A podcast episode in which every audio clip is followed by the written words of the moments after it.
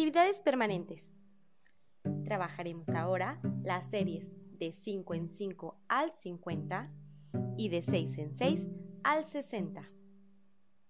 Repite conmigo.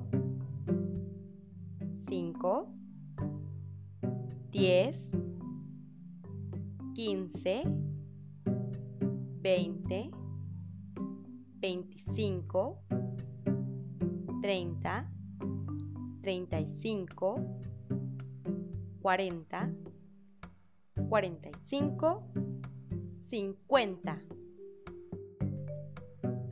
6, 12, 18, 24, 30, 36, 42, 48, 54, 60.